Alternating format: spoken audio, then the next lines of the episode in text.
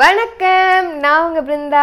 இன்னைக்கு நாம யவனராணியோட பதினேழாவது அத்தியாயம் தான் பார்க்க போறோம்.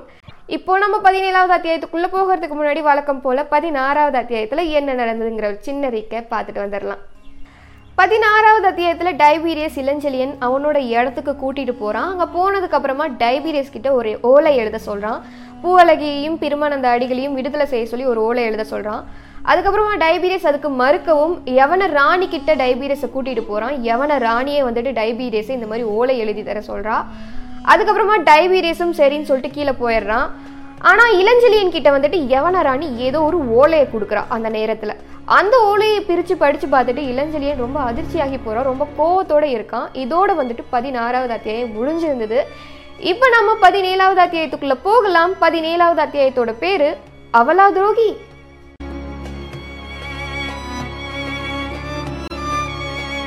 கடைசி அத்தியாயத்தில் யவனராணி கொடுத்த ஓலையை படிச்சுட்டு இளஞ்செழியன் ரொம்ப கோவத்தோட ஆத்திரத்தோடு நின்றுகிட்டு இருப்பான். அந்த நேரத்தில் அப்படியே திரும்பி யவன ராணியை பார்த்தா யவன ராணி ரொம்ப அழகோட ரொம்ப ஒய்யாரமாக இடையில கையை வச்சுக்கிட்டு நின்றுகிட்டு இருக்கா.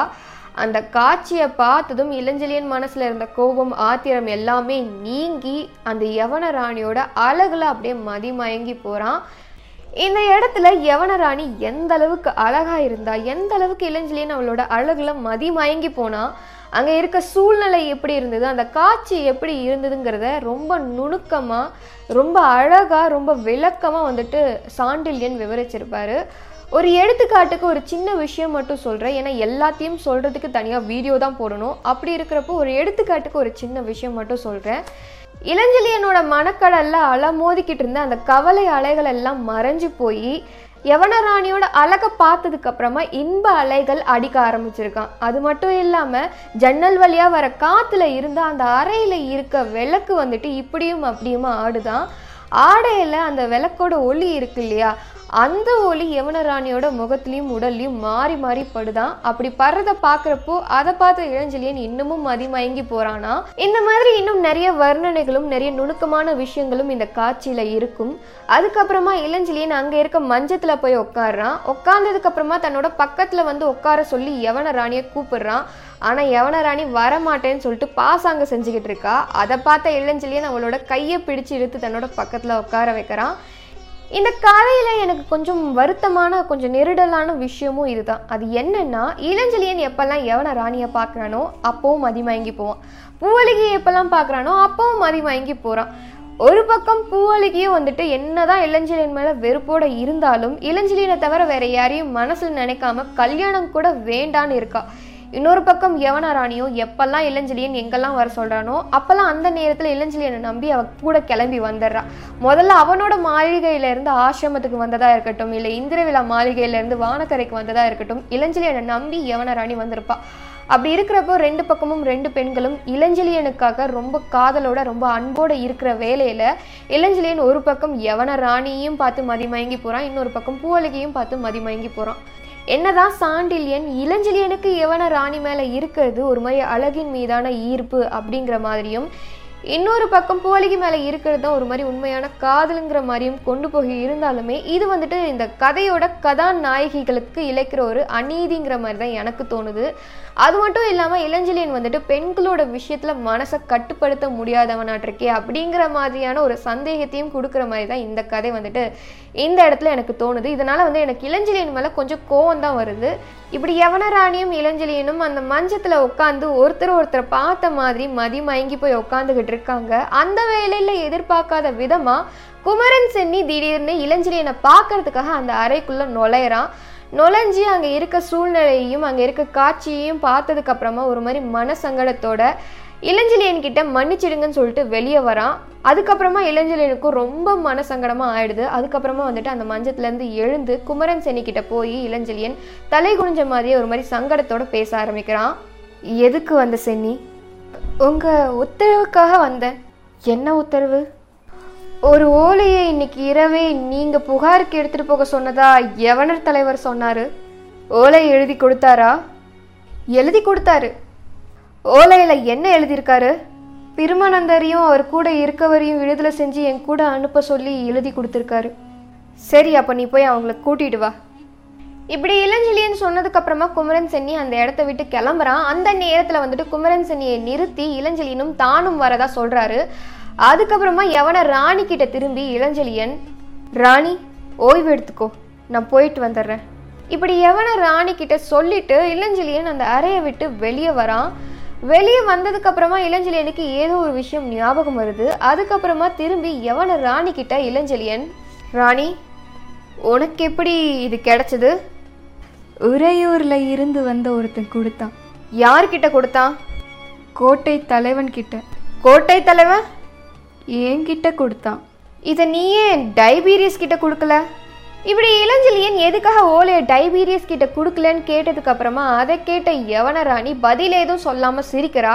அவ சிரிக்கிறத பார்த்ததுக்கு அப்புறமா அவளோட சிரிப்புக்கான அர்த்தம் புரியாம இளஞ்செழியன் யவன ராணி கிட்ட ஏன் சிரிக்கிற ராணி? காரணத்தை நீங்களே புரிஞ்சுக்கோங்க. இப்படி இளஞ்செழியனுக்கு யவனராணி பதில் சொன்னதுக்கு அப்புறமா அங்கிருந்து நகர்ந்து போய் அந்த அறையோட ஜன்னல் பக்கமா நின்று வெளியே வேடிக்கை பார்க்க ஆரம்பிக்கிறா. அதுக்கப்புறமா இளஞ்செழியனும் குமரன் சென்னியும் அந்த இடத்த விட்டு கிளம்பி கீழே வராங்க. கீழே வந்ததுக்கு அப்புறமா குமரன் சென்னி பல கேள்விகளோட இளஞ்செழியனை பார்க்கறான். குமரன் சென்னி முகத்தை பார்த்ததுமே அவனோட மனசுல இருக்க விஷயங்களை புரிஞ்சுக்கிட்டு குமரன் சென்னி கிட்ட தன்னோட கையில இருந்த ஓலையை கொடுத்து படிக்க சொல்றான் இளஞ்செழியன். அதை படிச்ச குமரன் சென்னி இது டைபீரியஸ் கிட்ட சிக்கனா புகாரே அழிஞ்சிடுமே.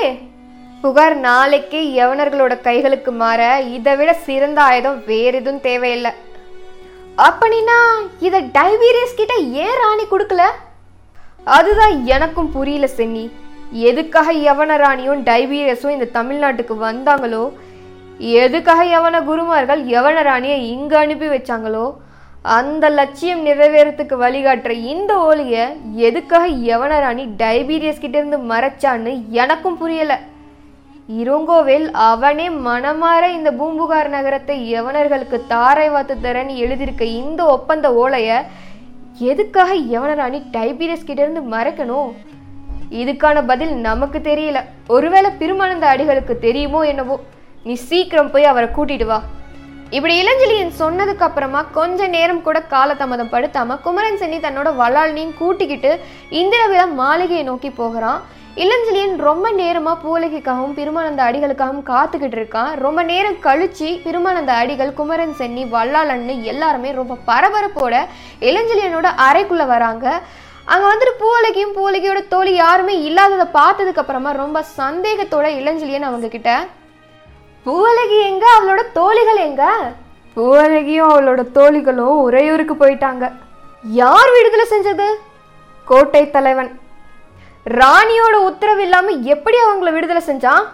அதுக்கும் மேற்பட்ட உத்தரவு அவனுக்கு கிடைச்சிருக்கு. ராணியோட உத்தரவுக்கும் மேற்பட்ட உத்தரவு யவனர்களுக்கு இருக்கா? இல்ல படைத்தலைவரே ஆனால் கோட்டை தலைவனோட நிலைமை ரொம்ப சங்கடமானது. அதனால அவன் செஞ்சது சரிதான். சரிதானா? சோழ மன்னரோட உத்தரவை அவனால் எப்படி மீற முடியும்? என்ன? யார் இப்ப சோழ மன்னன்? இருங்கோவில். இருங்கோவில் சோழ மண்டலத்தோட மன்னனா? இதை விட கேவலம் வேற என்ன இருக்க முடியும்? ஏன் இருக்க முடியாது? இப்படி பெருமானந்த அடிகள் சொன்னதுக்கு அப்புறமா ஏதோ ஒரு விஷயத்த விளக்கி சொல்ல ஆரம்பிக்கிறாரு. ஆனால் என்ன விஷயம்னு இந்த இடத்துல சொல்லலை. ஏன்னா வந்துட்டு இந்த சீரியலில் சினிமாலெல்லாம் ரொம்ப ரகசியமான விஷயம் பேசிக்கிட்டு இருக்கப்போ மியூட் போடுவாங்கல்ல அந்த மாதிரி இந்த இடத்துலையும் மியூட் போட்டுட்டாங்க. ஏதோ ஒரு விஷயத்த விளக்கி சொல்கிறாருன்னு சொன்னாங்களே தவிர என்ன விஷயம் என்ன பேசுறான்னு எதுவுமே இந்த இடத்துல கொடுக்கல. ஆனால் இந்த பக்கம் வந்துட்டு பெருமானந்த அடிகள் எல்லா விஷயங்களையும் விளக்கி சொல்லிக்கிட்டு இருக்கு. அப்படியே வந்துட்டு இளஞ்செழியனுக்கு ஃபோக்கஸ் வச்சா இளஞ்செழியனோட முகம் கோவம் ஆகிக்கிட்டே இருக்குது பெருமானந்த அடிகள் எல்லா விஷயத்தையும் விலைக்கு சொன்னதுக்கு அப்புறமா இளஞ்செழியன் கோவத்தோட அந்த இடத்த விட்டு எழுந்திரிச்சு போய் பக்கத்துல இருக்க வாளை எடுத்து தன்னோட இடையில வச்சுக்கிட்டு ரொம்ப கோவத்தோட இதை இன்னும் ஒரே மாசத்துல நான் தடுத்து காட்டுறேன். அவசரப்பட வேண்டாம் படைத்தலைவரே உறையூருக்கு போக இது சரியான நேரம் இல்லை. இப்படி பெருமானந்த அடிகள் இளஞ்சலியனை தடுக்க முயற்சி செய்கிறாரு ஆனால் இளஞ்சலியன் எதையும் காதில் வாங்கிக்காம ரொம்ப கோவத்தோட போகிறான் அந்த நேரத்தில் குமரன் சென்னி பின்னாடியே போய் இளஞ்சலியனை தடுத்து நிறுத்தி மறுபடியும் கூட்டிகிட்டு வரான். அந்த நேரத்தில் இளஞ்சலியன் இன்னும் கோவத்தோட பெருமானந்த அடிகள் கிட்ட என்னை எதுக்காக இப்ப தடை செஞ்சிங்க? உங்கக்கிட்ட ராணி ஓலை கொடுத்தாலாமே அதை கொடுங்க. அடிகள் ஓலையை பற்றி கேட்டதும் அவன் கிட்ட வச்சிருந்த அந்த ஓலையை எடுத்து பெருமான் அந்த அடிகள் கிட்ட இளஞ்சலியன் கொடுக்குறான். ஆனால் அதை படித்து பார்த்த அடிகளோட முகத்தில் எந்த ஒரு பயமோ எந்த ஒரு அதிர்ச்சியுமே இல்லை. அதுக்கப்புறமா பெருமானந்த அடிகள் ரொம்ப நிதானமாக இப்போ புரியுது. என்ன புரியுது? இந்த நிலையில உரையோருக்கு நீங்கள் ஏன் போகக்கூடாதுங்கிறதுக்கான காரணம் இந்த பூம்புகாரை காப்பாற்றக்கூடிய ஆள் ஒரே ஒருத்தர் தான். யார் அது? ராணி. இப்படி ராணியால தான் பூமுகாரியை காப்பாற்ற முடியும்னு சொன்னதுக்கு அப்புறமா அதையெல்லாம் கேட்டுக்கிட்டு இருந்த ஹிப்பாலாஸ் அடிகளுக்கு என்ன மூளையில குழம்பி போயிடுச்சான்னு சொல்லிட்டு அவனும் குழப்பத்தோட நின்றுகிட்டு இருக்கான். ஆனா இவங்க பேசுற எல்லாத்தையுமே மறைவில் இருந்து டைபீரியஸ் ஒட்டு கேட்டுக்கிட்டு இருக்கான். ஒட்டு கேட்க கேட்க அவனோட ரத்தம் கொதிக்க ஆரம்பிக்குது கோவம் வர ஆரம்பிக்குது. அந்த நேரத்தில் ராணி யவனர்களுக்கு துரோகியா? ரொம்ப கோவத்தோடையும் ரொம்ப அதிர்ச்சியோடையும் அவனோட வாயில முணுமுணுத்துக்கிட்டு அங்க நின்றுகிட்டு இருக்கான் இதோட பதினேழாவது அத்தியாயமான அவலா துரோகி அப்படிங்கிற அத்தியாயம் முடிவடையுது. அடுத்ததான் சூப்பரான அத்தியாயத்தோட உங்களை மீட் பண்றேன். அது வரைக்கும் பாய்